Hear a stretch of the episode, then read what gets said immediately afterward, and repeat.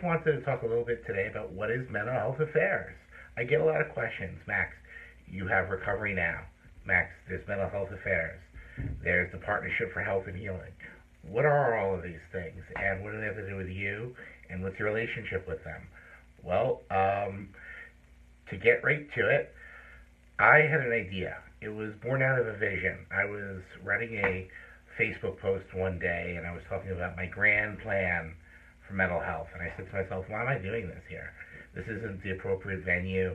No one's really going to listen. These are like my friends. What are they going to say or what do they care? And then I realized I needed to reach a larger audience. I needed to put my ideas into play and into practice with an audience that's going to listen. So that's how Mental Health Affairs was born. Mental Health Affairs, I thought, is um, a bit of a unique name. Not a lot of people ask me about it. I wish they did. So, um, for all of you who haven't asked me, this is what Mental Health Affairs is about. If you go to the Why Mental Health Affairs in mentalhealthaffairs.blog, I lay out the story. So, back during the Holocaust, uh, the Nazis had the Office for Jewish Affairs. And what that really was was um, they had set up these Judenrats throughout Germany and Greater Germany, Greater Germany, and they were houses to lodge complaints.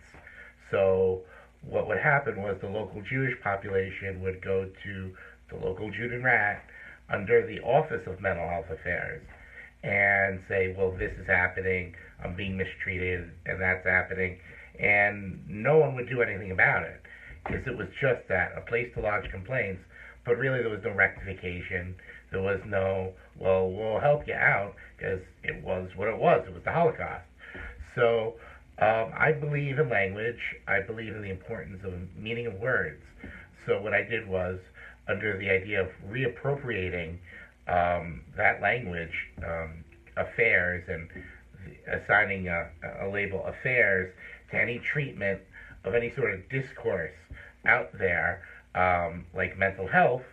Um, so that's how the Office of Mental Health Affairs uh, sort of evolved. It was out of the reappropriation of that Nazi phraseology. And what I hoped to achieve was a place where I could lodge initially my complaints about the mental health system, saying this is happening, that's happening, but ultimately it was a launching point or a launching pad to get my ideas to a broader uh, audience where someone could really do something about these things. So that's how Mental Health Affairs was born. It was born out of a hope and out of a dream that one day some of my writing and some of my ideas would be put into practice into the mental health system. So keep reading, keep reading mentalhealthaffairs.blog. It really is there as a resource for you.